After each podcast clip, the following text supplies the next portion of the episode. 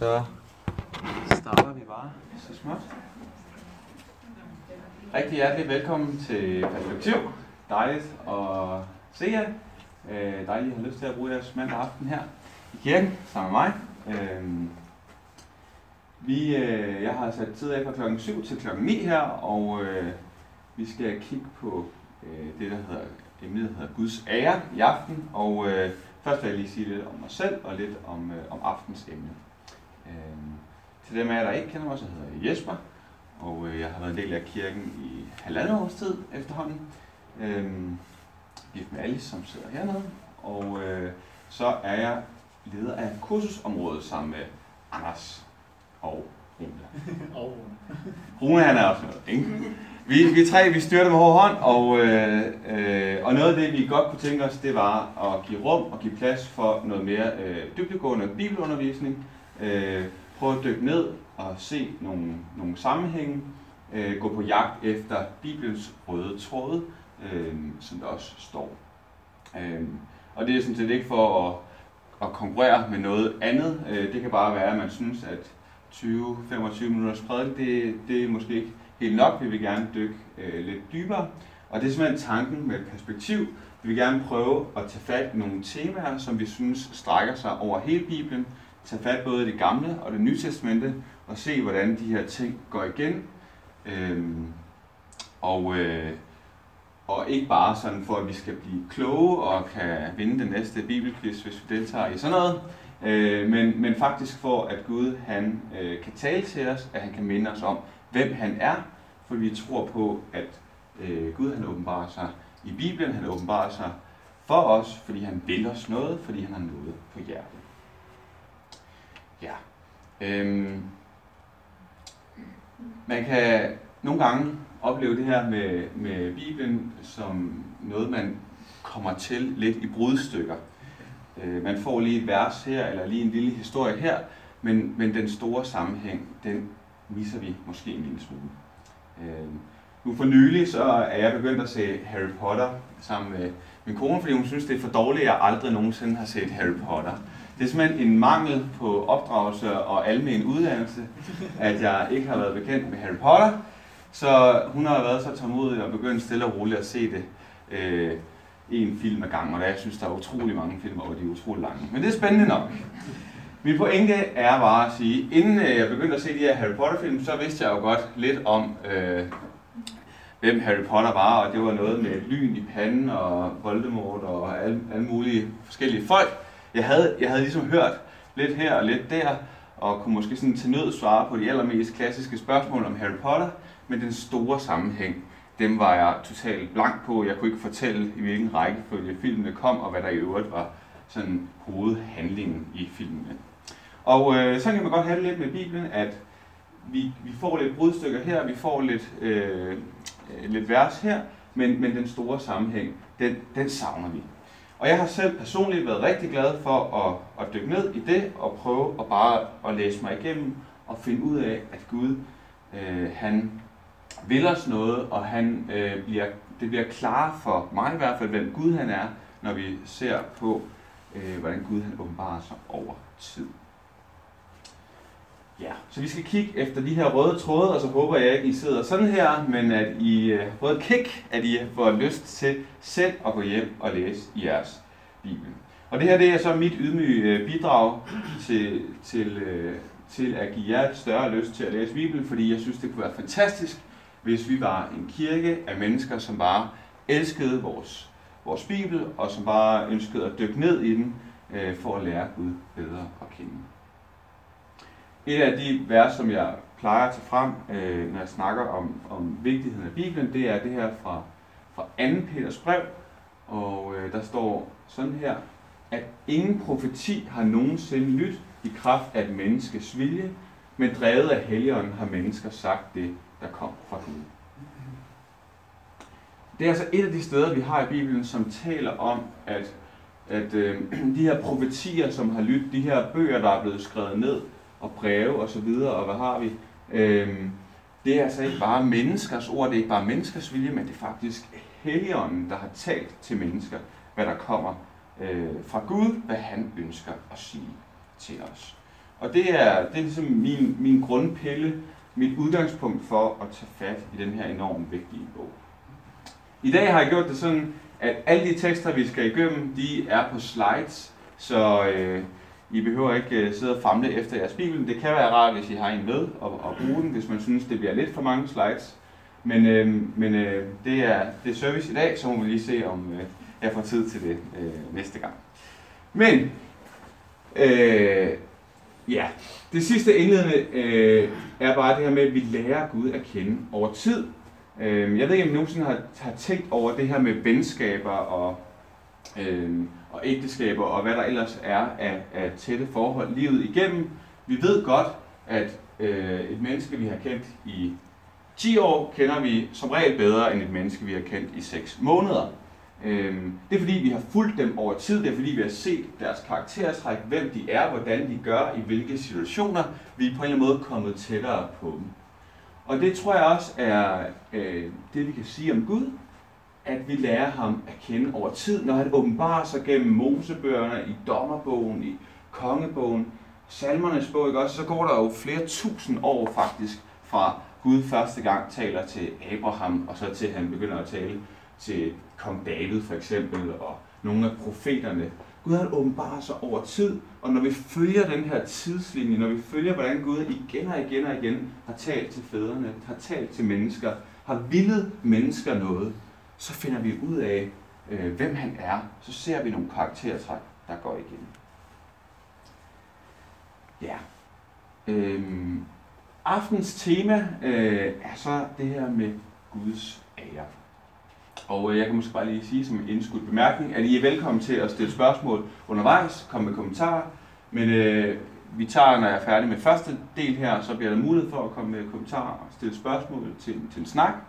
Øh, og så, så tager vi en lille pause, så vi kan få fyldt op i, i øh, kaffekoppen. Og så kører vi igen anden time, og den slutter også med spørgsmål og kommentarer. Så I får mulighed for det, men hvis der er et eller andet presserende, så op med en hånd. Ja. Øh, hvad tænker I, når I hører sådan noget med ære og skam? Kultur. Ære og skam. Er der, er der nogen klokker, der ringer? Det var ikke et retorisk spørgsmål. Nogle bud? Ikke rigtigt. Er der nogen af jer, der måske tænker på, øh, på hende her? Jeg ved, hvad hun hedder. Hun hedder øh, Ghazala Khan. Og øh, jeg tror, mange, når de taler om øh, ære og om skam, så forbinder man det måske med, med sådan noget med en mellemøstlig kultur, der er præget rigtig meget af skam og ærekultur, så lokaliserer man ligesom det til den del af verden. Og øh, det kom så også til syne i, øh, i Danmark. Ghazala Khan, hun var en, øh, en ung pakistansk dansk pige, der øh, meget, meget tragisk blev dræbt af sin egen bror, fordi hun havde giftet sig med den forkerte. Et af utallige eksempler, ikke utallige i Danmark, men ud over verden, på mennesker, der ligesom øh, lever i en meget, meget øh, konkret og kontant ære og skamkultur. Det bragte familien øh, vandære ikke også, at hun giftede sig med den forkerte, og hun måtte bøde for det. Og øh, der, der tror jeg måske nogle gange, vi kan tænke, jamen, den del af verden, som vi måske ikke altid er så involveret i, øh, det er en ære- og skamkultur, hvor vores del af verden, jamen der, der spiller ære og skam ikke rigtig nogen rolle. Det synspunkt vil jeg gerne øh, udfordre. Øh, jeg tror måske, at der er forskel på, hvad vi skal skammer, og a- skammer os over og æres ved. Men jeg tror faktisk, at skam og ære er begreber, der er til stede i enhver kultur til enhver tid. Øh, spørgsmålet er bare, hvad det er, der bringer skam øh, og ære. Øh, I Danmark kan det for eksempel være sådan noget med, jamen hvis jeg gennemfører en uddannelse, så kan jeg få ære. Det er måske ikke det, vi bruger det ord, men vi kan sige, at vi bliver, man bliver anerkendt. Ikke? Også man får, øh, man får opmærksomhed, man bliver, man bliver på en måde æret. Hvorimod, hvis man ikke lykkes med at gennemføre uddannelsen af en eller anden grund, jamen, så kan man godt, det er ikke nødvendigvis folk, der siger det, men man kan alligevel godt føle den her skam med, okay, det, det var ikke sådan, som jeg havde håbet, havde tænkt, havde troet. Det kan være det at have en bred omgangskreds, at man får ære ved at have en bred omgangskreds, man bliver anerkendt ved mange venner, 45 venneanmodninger, eller hvor mange der nu ligger på jeres Facebook-side, øh, øh, hvor det så at være, at være ensom og, og føle sig alene, jamen det er på en måde skamfuldt, ikke også? Jeg skal ud og møde nogle mennesker, jeg skal være sammen med nogle mennesker, fordi ellers så skammer jeg mig over min, min ensomhed. Det kan være det at spise sundt og træne, jamen at der er ære og anerkendelse forbundet med en sund krop og et sundt måltid, som vi lige kan slå op på Instagram, hvorimod skammen den fylder os, når vi sidder med den ene pose slik efter den anden og kører ned og godt ved, at vi, øh, øh, vi i hvert fald ikke bliver tyndere af at spise øh, det slik. Og det, det vil jeg bare prøve at sige med det her, at der er forskellige ting i enhver kultur, øh, der har med skam og ære at gøre, uanset om vi tænker over det eller ej. Derfor tror jeg også, at det her med Guds ære er interessant for, for alle mennesker, uanset øh, hvor og hvornår de lever. Men lad os prøve at, at tage hul på det. Øhm, lad os prøve at se på et par vers øh, fra Esajas bog. Der står sådan her. Øh, Gud han siger, Jeg er Jave, det er mit navn. Jeg giver ikke min ære til nogen anden, eller min pris til gudebillederne. Og øh, lidt længere henne siger han, for min egen skyld handler jeg, ellers vandæres min navn, og min ære giver jeg ikke til nogen anden. Kan man jo godt synes, en lille smule øh, provokerende at sige sådan. Øhm, jeg tror, hvis det var alle andre end lige Gud, der sagde, øh, jeg giver ikke min ære til nogen anden, og jeg handler for min egen skyld, ellers vandæres mit navn, og så vil man begynder at tænke, det er så en lille smule egoistisk, eller måske lidt halvarrogant, det her med, at æren og anerkendelsen og prisen, den tilkommer mig. Det er sådan set det, Gud han siger. Øh, det er mig, der er Gud. Det er mig, der fortjener al ære og pris. Øh, og jeg vil ikke have, at mit navn det vandhæres. Så, så øh, det kan være lidt svært at forstå, men noget af det, som Bibelen faktisk slår fast igen og igen, det er, at Gud han er ærekær, hvis man skal bruge et et gammelt ord. Øh, han går op i, at de mennesker, som han har skabt, faktisk giver ham den pris og den tak og den tilbedelse og den opmærksomhed, som han fortjener, fordi han er Gud. Det ligger ham på sinde, øh, at vi har vores opmærksomhed rettet det rette sted hen. Og øh, vi, skal, vi skal prøve at kigge på et sted fra Ezekiels bog, der, der taler øh, der taler ret meget om, om det her med, at vi ikke er øh, universets centrum, kan man sige, at vi faktisk heller ikke er vores eget livs centrum, øh, men at Gud er det. Øh, det kan godt være lidt provokerende, ikke også, for du er ikke øh, verdens centrum, men jeg tror, når, når jeg tænker over det, så er det faktisk en lettelse, at der bliver løftet en byrde fra min skulder, at det ikke er mig, der er centrum, for universet og for mit eget liv, men der er faktisk en anden, der er det. Det er Gud, der er det, øh, fordi han alene kan bære det. Vi kan ikke bære det. Men øh, lidt indledende bemærkninger om Ezekiel, fordi Ezekiel er måske ikke lige den, man går og kender allerbedst. Øh, mange har læst Ezekiels bog inden for den sidste måneds tid. Ikke? Det, uh, der, øh, der er måske ikke så mange hænder, og det er helt okay, og derfor tænker jeg, at jeg godt lige, lige vil sige en lille smule om ham her, Ezekiel. Han, øh, han lever i... Øh, i Øj, det var lidt meget der. Øh, han, han, øh, han lever her omkring år 5-600 før Kristus. Øh, han, øh, han er en profet ud af en præsteslægt, og Gud han sender ham for at tale ord til folket, til israelitterne, og for at advare dem mod deres synd, mod, mod at vende sig bort fra Gud. Der sker så det med Ezekiel i, i 597, og, og vi skal huske på, at det her, der går tallene altså nedad, ikke også? Tættere og tættere på og 0.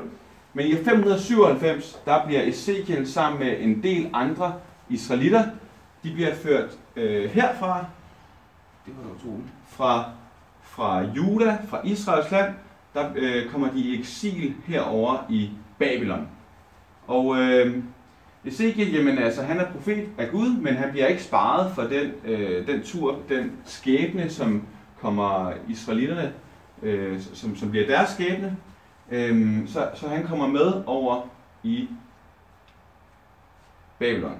Og det er jo en lang rejse, og herover der sidder han så, jeg tror bare, jeg lader mig pege, det går tydeligvis ikke særlig godt. Han sidder derovre i, i Babylon. Øh, jeg har nogle store fingre. Øh, og øh, og der, der tager han så en snak med de her mennesker. De kommer faktisk og spørger ham og siger, hvad i alverden er meningen, Gud? Ikke også? Nu var vi, nu var vi Guds udvalgte hellige folk. Vi skulle have det godt i Juda og Israel, og alle andre fjender, de skulle bøje sig for os. Og så sidder vi herover i Babylon som fanger i eksil flere tusind kilometer væk fra vores hjemsted. Hvad er meningen, Gud, siger de. Og det siger de jo så til Ezekiel, fordi han ligesom er Guds udsending, Guds profet. Hvad sker der lige her? Øh, og der skal vi så prøve at læse nogle, øh, øh, nogle ord fra Ezekiels bog, kapitel 20. Og øh, hæng på her. I det syvende år, på den tiende dag, i den femte måned, kom nogle af Israels ældste for at rådspørge Herren. Og de satte sig foran mig. Der kom Herrens ord til mig. Menneske, tag til Israels ældste og sig til dem. Dette siger Gud Herren. Kommer I for at rådspørge mig? Så sandt jeg lever, jeg vil ikke lade mig rådspørge af jer, siger Gud Herren. Du skal dømme dem, du skal dømme menneske. Fortæl dem om deres fædres afskyelige handlinger og sig til dem. Dette siger Gud Herren. Dengang jeg udvalgte Israel, løftede jeg hånden og aflagde ed til Jakobs hus. Jeg gav mig til kende for dem i Ægypten, løftede hånden og svor, jeg er Herren, jeres Gud. Så, så Gud her begynder altså at stille og roligt at genfortælle de her øh, israelitter, hvordan var det nu lige, det hele startede. Jamen han udvalgte Israel, han løftede hånden, han aflagde ed, ikke? også han aflagde et løfte, han gav sig til kende for dem i Ægypten, da de var slaver. Dengang løftede jeg hånden og svor, at jeg ville føre dem ud af Ægypten til et land, jeg havde udsøgt til dem. Et land, der flyder med mælk og honning. Det herligste af alle lande. Så Gud han vil altså tage det her folk, slavefolket i Ægypten, så han fører dem ind til det her lovede land, der flyder, flyder med mælk og honning. Det herligste af alle lande, står der. Så sagde jeg til dem, kast de ægle guder ud, som jeres øjne er rettet imod, og gør jer ikke urene ved Ægyptens møguder. Jeg er Herren jeres Gud. Men de trodsede mig og ville ikke adlyde mig. Ingen af dem kastede de ægte guder ud, som deres øjne var rettet imod. De forlod ikke Ægyptens møgguder. Så Gud har bedt dem altså om at tage jeres afguder, tage alt det, som jeres øjne hænger ved, alt det, som I sætter jeres håb til, som ikke er mig, alle jeres afguder, og smide dem ud i os. Væk med dem, fordi jeg vil være jeres Gud. Men de nægter, siger Nix, det kan du godt droppe. Og hvad sker der så? Da sagde jeg, at jeg ville udøse min harme over dem, og give min vrede mod dem frit løb i Ægypten. Så Gud er altså på, på, på nippet til at udøse sin, sin vrede over dem øh, til deres udslettelse. Men så står der, men for mit navns skyld måtte jeg handle, så det ikke skulle blive vandæret hos de folk, de boede iblandt. Det er en ret vigtig sætning. Den handler for sit navns skyld. For jeg havde givet mig til kende for øjnene af dem, da jeg førte israelitterne ud af ørkenen. Derfor førte jeg dem ud af Ægypten og ud i ørkenen. Øhm, ja. Så øh, Gud han, han lover dem, fører dem til landet. Han, han har et krav til dem. Hold jer til mig. Lad være med at dyrke jeres afguder. Men israelitterne er ulydige, og Gud han er faktisk parat til at udøse sin vrede, sin retfærdige vrede over de her mennesker, der kun lige er kommet ud af Ægypten, før de laver sådan en guldkalv af alle de smykker, de har, danser rundt om dem og tilbærer en afgud. Ikke også? Det er også op og bak at være Gud i det her tilfælde. Øh, men, siger Gud så, for mit navns skyld måtte jeg handle. Hvorfor? For at det ikke skulle vandæres hos de omboende folk. Lidt, lidt kryptisk men, men ret interessant øh, faktisk også. Øhm, Ja, okay, den er smuttet lidt ud der. Men øhm, der står et, et sted i, i, øh, i øh, anden Mosebog, øh, der, siger, der siger Moses faktisk til Gud, han, han diskuterer lidt med Gud, ikke? og så siger han, hvorfor skal Ægypterne kunne sige, han havde ondt i sinde, da han førte dem ud. Han vil dræbe dem i bjergene og udrydde dem fra jordens overflade. Vend dog om fra din glødende vrede og fortryd den ulykke, du vil bringe over dit folk. Så hvad er det, hvad er det vigtige lige at få fat i her? Jamen det er, at Gud er parat til at udøse sin, sin vrede også over israelitterne, straffe dem for deres synd. Men så siger Moses, prøv at høre her, prøv at høre her Gud. Hvad tror du, de der Ægyptere vil sige, som du lige har taget slavefolket, øh, du har lige ført dem ud af verdens på det her tidspunkt stærkeste magt. Hvad tror du, de vil sige, hvis du så slår dem alle sammen ihjel i ørkenen? Så vil de sige, at men han kunne ikke. ikke? Også, han, han havde stærke intentioner, men det lykkedes ikke at, at få dem hele vejen til det lovede land. Underforstået, de vil jo håne dit navn. Dit navn vil blive til spot. Ikke også? Så, så Gud, han, eller Moses han siger, ej, det kan, det, det kan simpelthen ikke øh, øh, være rigtigt. Øh. Et andet sted står der, husk på dine tjenere Abraham, Isak og Jakob, tag dig ikke af dette folks hårdhed, dets ondskab og dets synd, ellers vil folk i det land, du førte os ud af, sige, fordi Herren ikke magtede at føre dem ind i det land, han havde lovet. Og fordi han havde dem, førte han dem ud for at lade dem dø i ørkenen.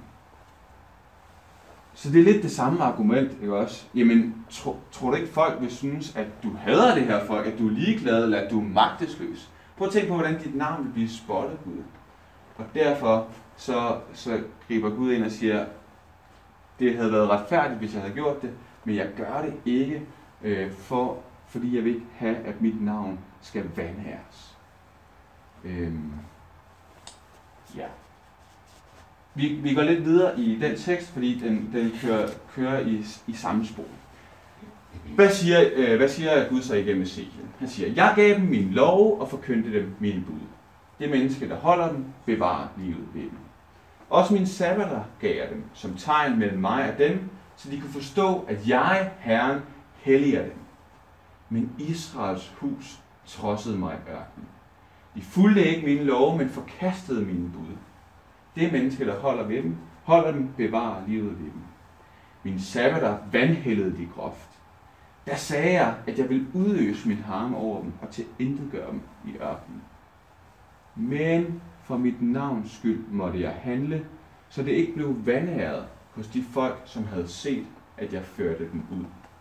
Derfor løftede jeg min hånd i ørkenen og svor, at jeg ikke ville bringe dem til, til det land, jeg havde givet dem, et land, der flyder med mænd, mælk og honning, det herligste af alle lande, for min bud havde de forkastet, min lov havde de ikke fulgt, og min sabbater havde de vandhældet. Af hjertet fulgte de deres guder. Men jeg skånede dem for tilintetgørelse og gjorde det ikke af med dem i ørkenen. Øhm, skal lige se. Ja. Øhm, så sagde jeg til deres sønner i ørkenen, i må ikke følge jeres fædres lov og holde deres bud og gøre jer urene ved deres møgguder. Jeg er Herren jeres Gud. Følg min lov og hold omhyggeligt mine bud. Min sabbater skal I holde hellige, de skal være tegn mellem mig og jer, så I kan forstå, at jeg er Herren jeres Gud. Men sønderne trodsede mig. Der sagde jeg, at jeg vil udøse min harme over dem og give min vrede frit løb mod dem i ørkenen. Men jeg trak min hånd tilbage. For mit navns skyld måtte jeg handle, så det ikke blev vandæret hos de folk, som havde set, at jeg førte dem ud. Yes. Sådan jeg prøvede lige at highlighte øh, øh, øh, det vigtige her, ikke også? At Gud, han griber ind for, at han kan få den ære, der tilkommer ham. At der ikke er nogen verden israelitter. Altså han er jo splittet, ikke også? Fordi på den ene måde, det folk, han har ført ud af Ægypten, som, som han har udvalgt, for at de skal prise ham, ære ham og takke ham, øh, de vender bare deres ryg væk fra ham. De, der er en eller anden tendens i dem, hvor de bare hver eneste gang, de får muligheden, så brokker de sig og siger, åh, gid vi kunne komme tilbage til Ægypten, til kødgryderne, gid vi kunne være slaver igen, gid vi kunne få noget mad, gid vi bare kunne blive fri for dig, Gud. Ikke? hvad er det for noget at sige? Det er jo, det er jo rimelig vandærende over for, hvem Gud han er, og hvad han har gjort. På den anden side, hvis han, hvis han rent faktisk straffer de her israelitter, som, som de havde fortjent, jamen så vil folk rundt omkring dem sige, se den Gud, den svage Gud, som godt nok førte dem øh, ud af Ægypten, men så kom han aldrig længere. Han kan da vist ikke noget. Så Gud, han, han er på en eller anden måde, han, han ønsker bare, at alle folk skal ære ham.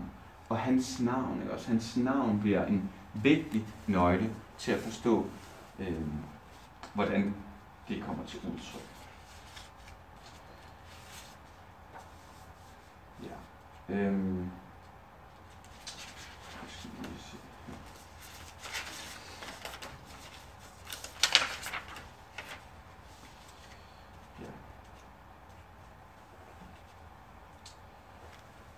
Jeg har øh, taget lidt med om navne. Jeg ved ikke, navne, jeg ved ikke helt, hvor meget vi forstår omkring øh, betydningen af navne øh, i dag. Nogle øh, forældre kan jo bruge meget lang tid på at finde det rette navn til deres barn, øh, og det skal helst være noget unikt. Øh, man skal i hvert fald helst ikke kende en eller anden botnak, der også hedder det samme som det, man kalder sin lille, sin lille søn. Øh, men et navn på Bibelens tid er meget, meget tæt knyttet til personligheden. Altså navnet og personligheden hører enormt tæt sammen. På en helt anden måde, som, øh, altså, end, end vi kender det i dag. Jeg har flere gange været i Israel, og, og næsten hver gang jeg snakker med en jøde, så siger de, øh, hvad betyder dit navn?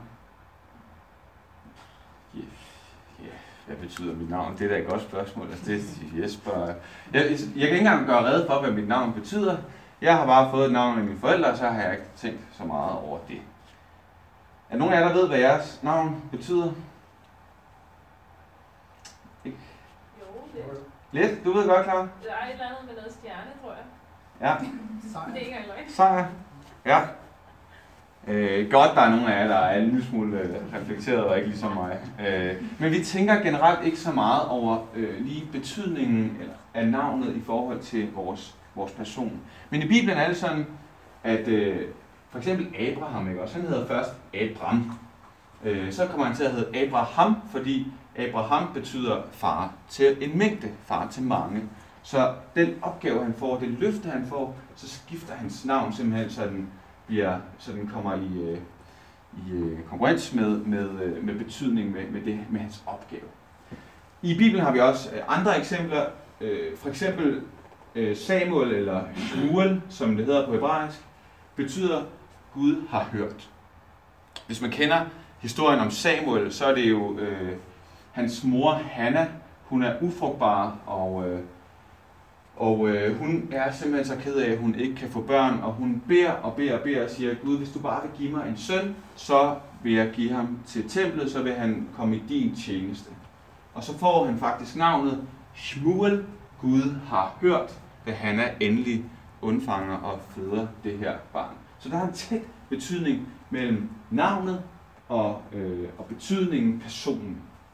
Sammen med øh, Johannes Johanan på hebraisk, øh, for eksempel Johannes Støber.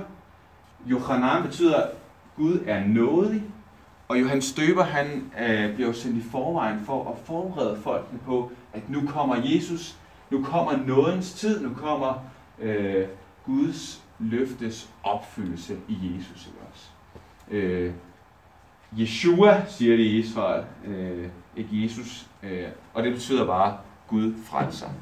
Yeshua, Gud frelser. Så har vi ligesom også fået koblede Jesus, Jesu navn og Jesu gerning ret tæt sammen, nemlig at han er det fuldendte udtryk for, at Gud han ønsker at frelse, han ønsker at redde øh, mennesker. Og øh, hvorfor siger jeg det? Jamen, det er, fordi vi har en del tekster i Bibelen, der peger på, at Guds navn og, og det, der sker med det her folk Israel, det er knyttet ret tæt sammen. For eksempel her i 5. Mosebog, der står, Herren vil befale velsignelsen at bo hos dig i din forrådskammer, i alt, hvad du har været, og Herren din Gud vil velsigne dig i det land, han vil give dig. Han vil bekræfte dig som sit hellige folk, sådan som han har tilsvoret dig. Hvis du holder Herren din Guds befalinger og vandrer af hans veje, så alle jordens folk får at se, at hvad? At Herrens navn er nævnt over dig. Herrens navn er nævnt over det her folk. Og jeg tror faktisk også, det er nævnt over os i dag. At det er ligesom, at Gud han har, han har sagt, Israel er ikke bare Israel. Jeg knytter mig til Israel. Kirken er ikke bare kirken. Jeg knytter mig til kirken. Gud knytter sig til sit folk på en helt særlig måde. Sådan så, hvis, hvis kirken går ud og gør en masse forfærdelige ting, og kun hader folk, og siger en masse dumme ting, ikke også? Og bliver kendt for, hvor lede de er. Det håber jeg ikke er tilfældet vel. Men, men kirkens handlemønster kommer på en måde også til at handle om, om Gud, fordi Gud har sat sit navn på kirken. Øhm, sådan så, jamen en kirke, der ikke lever, øh, lever som Gud vil det, det er faktisk en vandære af Guds navn. Og på samme måde med Israels folk, jamen Gud han har knyttet sit navn, sin, sin person til det her folk. Så han kan ikke bare sige, nå ja, ja, de der israelitter, de koger rundt, ikke? jeg er ligeglad. Han går faktisk ret meget op i, hvad der sker med dem, fordi han har knyttet sig til dem, øh, og når de vandæres og, og lider, jamen så vandærer, og vandæres og lider han også. Øh, et, et sted i, øh, i Jeremias' bog, der står der, at ligesom bæltet er knyttet tæt om lænden på en mand, nu har jeg ikke bæltet på i dag, men det har ham der, havde jeg knyttet, siger Gud, hele Israel og Juda tæt til mig, siger Herren. De skulle være mit folk til berømmelse, til lovsang og til herlighed. Men de ville ikke høre.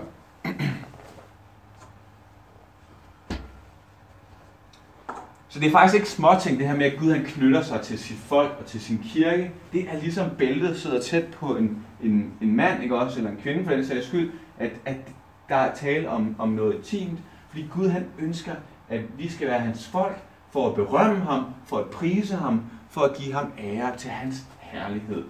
Øhm, og derfor så er det vigtigt at overveje, hvad, hvad, hvordan er det, vi lever vores liv? Lever vi vores liv sådan, at Gud bliver æret, eller sådan, at Gud bliver vandæret? Øh, det er faktisk et ret vigtigt spørgsmål at stille. Nu skal vi lige høre lidt på ham her med skærn, hvis jeg ellers skal få det til at virke.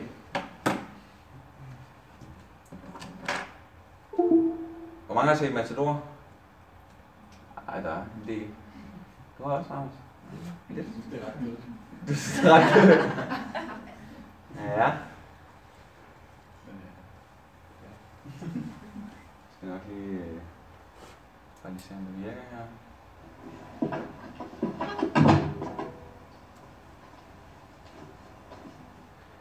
Situationen er den, at, øh, at Mads, han øh, meget, meget kort fortalt til jer, der ikke lige har set det, også, han er kommet til en by og startet et forretningsliv helt fra bunden. Han har arbejdet sig op. Han blev afvist af de rige og de fornemme.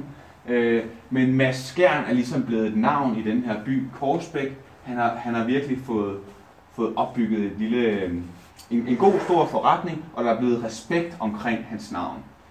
Så ruder han sig ud i noget, øh, noget sådan halv, halvsmusset noget med, at han vil bygge en, en ejendom på, på øh, et, et område, der egentlig er, skulle være øh, blevet bruges til noget, til noget andet. Skulle vist ligge en park eller, eller et eller andet. I hvert fald så, øh, så er der nogen, der får færden af, at han måske ikke har helt rent mel i posen, og så stævner de ham, ikke også? Så skal, nu skal sagen ligesom afgøres. Og den scene, vi skal se, det er den scene, hvor Mads han lige har fået det her brev med stævningen, og han, han ser ligesom for sig, hvordan hele hans lille mini-imperium af, af, af butikker og, og bank ligesom begynder at smuldre mellem hænderne på ham.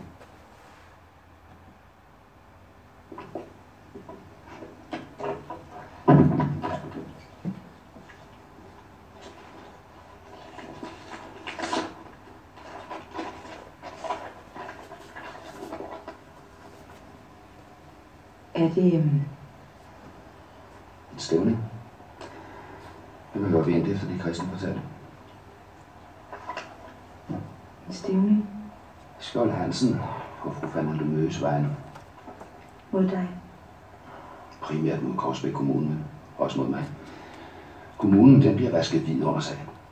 Men hvad så? Ja, så ruller skandalen fra med den 20. januar. Hvad siger højst så for Øster? Det nytter ikke noget. Jamen Mads, de kan ikke... Men du har jo skaffet arbejde i byen. Jeg mener, fabrikken og 50 mennesker. Men de kan ikke rive den ned. Nej. Men de kan tvinge mig væk fra den. Fra forretningen. Fra banken. Skandalen. De vil have med mig. Men Mads, Hvorfor skal jeg straffes på den her måde? Har jeg ikke altid? Jeg vil ikke fortjene det her. Mads. Mads, jeg tror du, hvor herren blander sig i det her? Tror du ikke på Gud? Jo. Jo, det gør jeg vel. Men, men ikke på en, der tager sig af forretninger. Krige. Valutacentralen. Øh, jeg tror snarere på en, der tager sig af noget, der, der rigtig betyder noget. Betyder noget? Alt det der slidt. Otte års arbejde betyder det ingenting. Jo, Mads. Men ikke mest. Vores navn.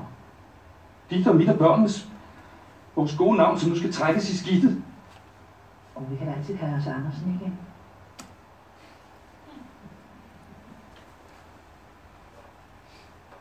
Ja, han er bekymret. Den gode Mads Gerne.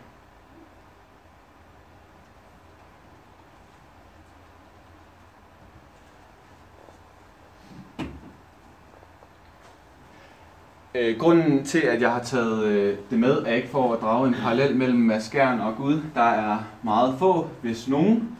Øh, men jeg tror måske ikke, der er så mange sådan i vores kultur, der tænker så meget over, uh, hvad, altså, hvad sker der med, med, vores, med mit navn, hvis, hvis, øh, hvis der sker noget dårligt, ikke også? Men man kan ligesom mærke, at, øh, at Mads han har, han har det her tæt inde på livet, og han er, han er meget bekymret. Og så siger han, jamen altså, otte års arbejde, også betyder det ingenting. Vores navn. Altså det her skærnavn, som han har bygget op, som han har kæmpet hårdt for. De der midt børnenes, vores gode navn, det skal nu trækkes i skidtet.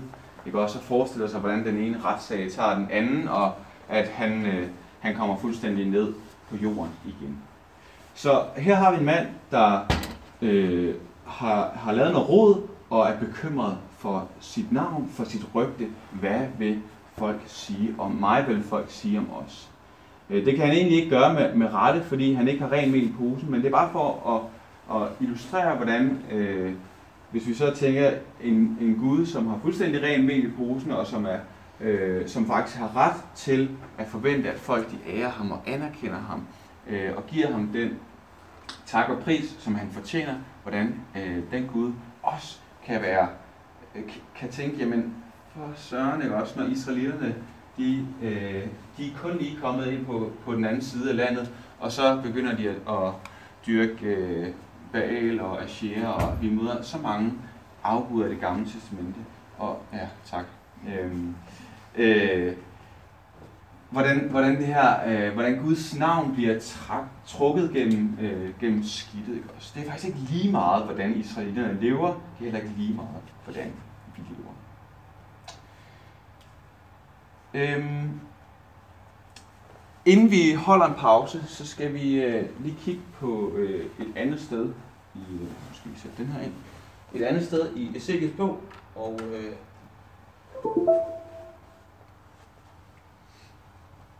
øh, han lever stadig derovre i, i Babylon.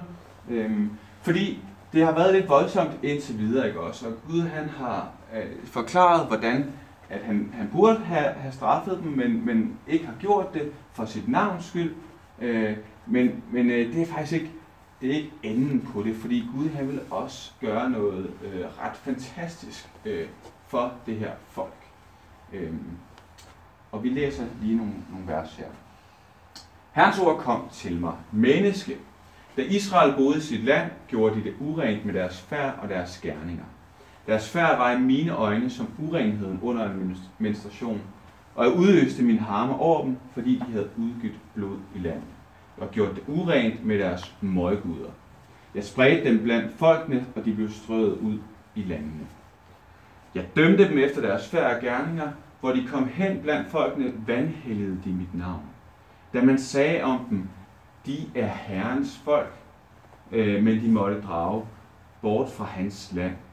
Da ville jeg beskytte mit hellige navn, som Israels hus havde vandhældet blandt de folk, de var kommet til. Øhm, ikke også? Så øh, måske fornemmer man, hvad det er, folkene rundt om siger. Dem fra Moab, dem fra Ægypten, dem op nordpå fra Libanon. Folkene, de har, de har været fuldt ud bevidst om, hvad skete der i det her land. Og, og Gud han har ligesom registreret, at øh, der er blevet sagt, de om israelitterne, de er Herrens folk, men de, måtte drage bort fra hans land. Ikke også? Nu sidder det helt derude i Babylon, langt væk fra templet, som i øvrigt blev fuldstændig smadret. Den Gud, der havde lovet at passe på det her folk, den Gud, der havde knyttet sig til det her folk, altså, holder, tager han lige en middagslur, eller hvad sker der? Vi kan da ikke, vi kan ikke have Guds ejendomsfolk siddende ude i Babylon i eksil som, som, som slaver derude. Øh, og så siger Gud, niks, men det var straffen over dem, men det slutter ikke der, for jeg vil beskytte mit hellige navn, som, som Israel havde vandhelliget. Så hvordan beskytter han så det navn? Jamen det hører vi så nu. Sig derfor til Israels hus. Dette siger Gud Herren. Det er ikke for jeres skyld, jeg gør dette, Israels hus, men for mit hellige navns skyld, som I har vandhelliget blandt de folk, I kom til. Jeg vil hellige mit store navn, som er blevet vandhelliget blandt folkene, fordi I vandhellige. Okay, så har vi også sagt vandhelliget mange gange, ikke? Det er sådan en lille smule gentagelse, men det er åbenbart vigtigt. Så skal folkene, nu er det altså ikke bare israelitterne, men nu er det alle folk, der skal forstå, jeg er Herren, siger Gud Herren, når jeg får øjnene af dem viser min hellighed på jer. Hvordan vil han vise helligheden? Jeg vil hente jer fra folkene, samle jer fra alle landene og bringe jer til jeres eget land. Så, lad være med at tænke, hvis der er for meget tekst, så fint nok. Øh, så bare tænk, okay, de sidder derude, de er blevet vandæret, Gud er på en måde blevet, blevet vandæret igennem det. Nu vil Gud samle det her folk. Han vil hente folkene, samle dem fra landene og bringe dem til deres eget land. Men ikke nok med det. Jeg vil stænke rent vand på jer, så I bliver rene. Jeg renser jer for al jeres urenhed og for alle jeres møguder. Jeg giver jer et nyt hjerte og en ny ånd i jeres indre. Jeg fjerner stenhjertet fra jeres krop. Jeg giver jer et hjerte af kød. Jeg giver jer min ånd i jeres indre, så I følger mine love og omhyggeligt holder mine bud. I skal bo i det land, jeg gav jeres fædre. I skal være mit folk, og jeg vil være jeres Gud. Jeg vil frelse jer fra al jeres urenhed. Jeg lader kornet gro frem, jeg lader det vokse højt, og jeg sender ikke hungersnød over jer. Dette siger Gud Herren. Når jeg har renset jer for alle jeres synder, befolker vi at byerne. Ruinerne skal genopbygges. Jorden, der har ligget øde hen, skal dyrkes, i stedet for at ligge som en ødemark for øjnene af dem, der færdes der. Og de skal sige, dette øde land er nu blevet som Edens have. De byer, der lå i ruiner, forladt og styrte i grus, er igen befæstet og beboet. Så skal de andre folk rundt om jer forstå, at jeg er Herren. Jeg har genopbygget det, der var styrtet i grus, og tilplantet det øde. Jeg er Herren, jeg har talt, og jeg vil gøre det.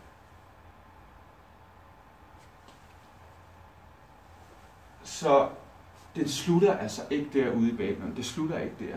Gud han vil føre det her folk, israelitterne, hjem til landet. Han vil genopbygge byerne. Han vil, han vil øh, rense dem. Ikke? Også der står den ret fantastiske ord der, jeg fjerner stenhjertet fra jeres krop. Jeg giver jer hjerte af kød. I får min ånd i jeres indre. I følger mine love.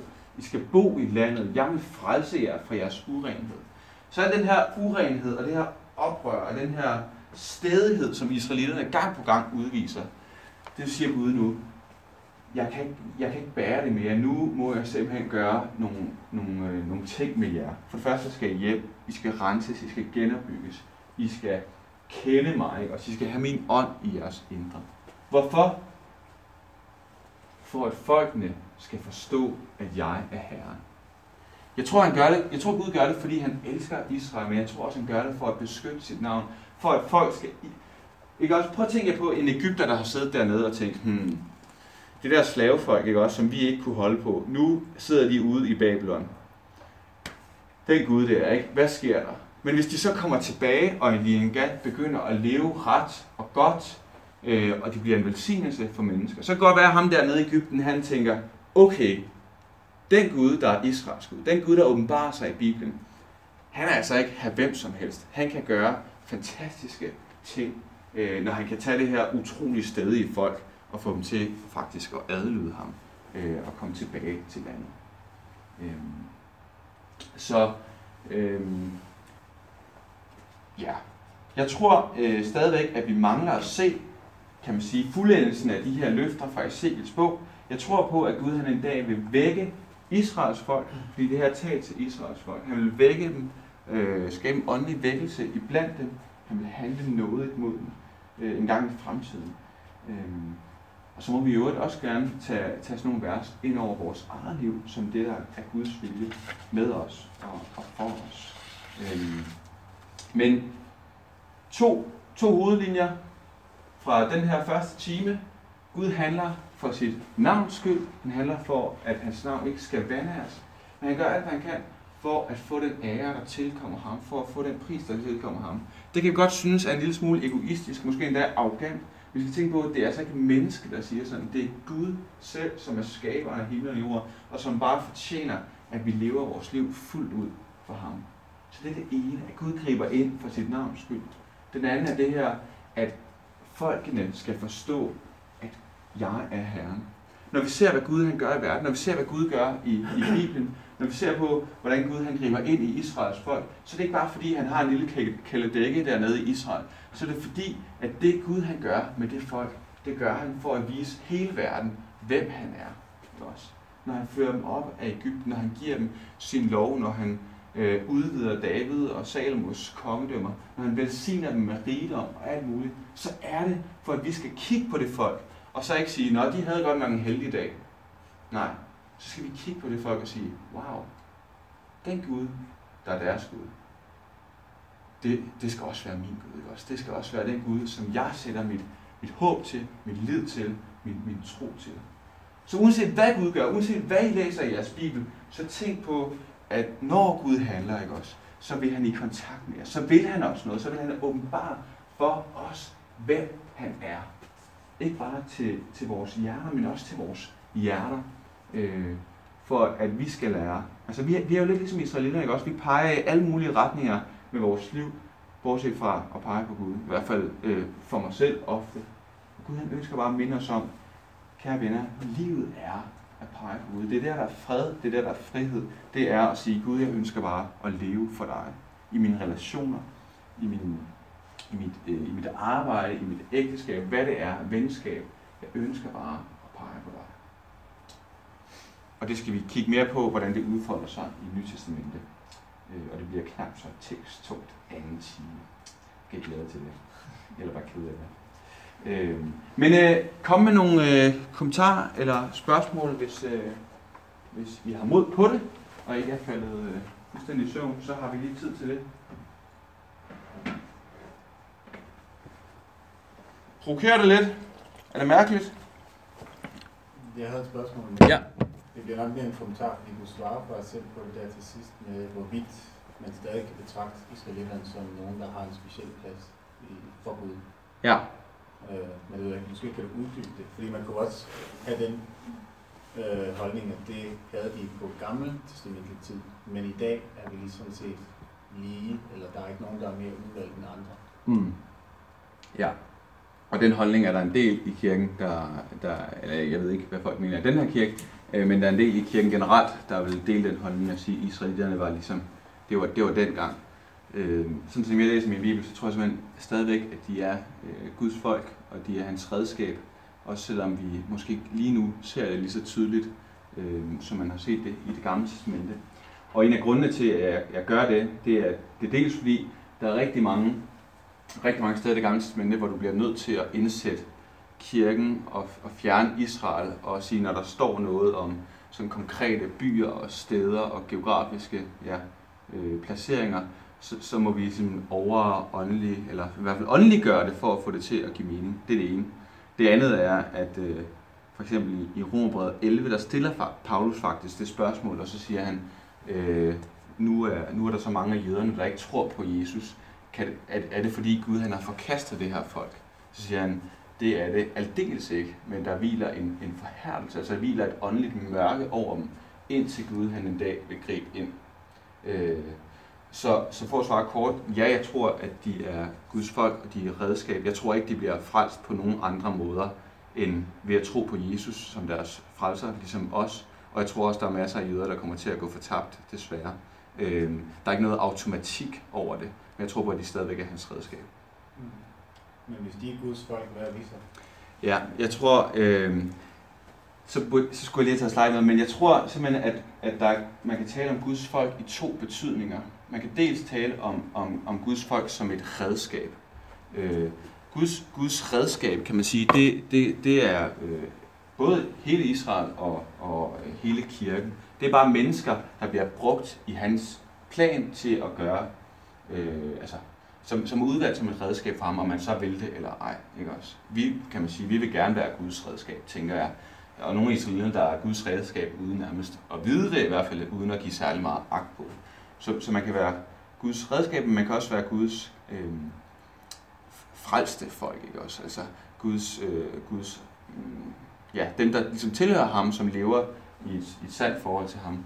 Og derfor så tror jeg godt, man kan være man kan være Guds redskab, uden at stå i et, øh, et frelsende forhold til ham. Øh, du, du har et, et sted i, i 5. Mosebog, hvor, hvor Moses han ramser op alle de forfærdelige ting, som israelerne har gjort. Ikke? Og så dyrkede de Gud, og så vendte de ryggen, og så vendte de tilbage til Ægypten, og bla bla bla. Ikke? Og så slog de alle de, øh, de fattige og, og alle mulige folk ihjel. Og så slutter det med at sige, de er dog dit folk og dit, din ejendom, som du har udvalgt dig. Så der har du meget tydeligt, at det er i hvert fald ikke fordi, de lever fromt, at de er Guds folk. Det er bare fordi Gud han har udvalgt dem som redskab. Det siger ikke nødvendigvis noget om øh, deres hjerteforhold til Gud. Øh, ja. Jeg ved ikke, det er.